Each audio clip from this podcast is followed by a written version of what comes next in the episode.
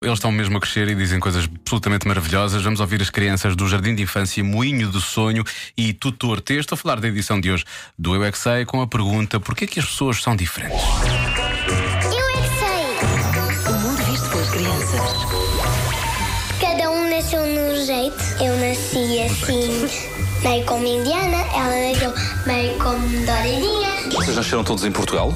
Ah, sim. E vocês são diferentes uns dos outros? Eu, quando era bebê, já fui para a Espanha.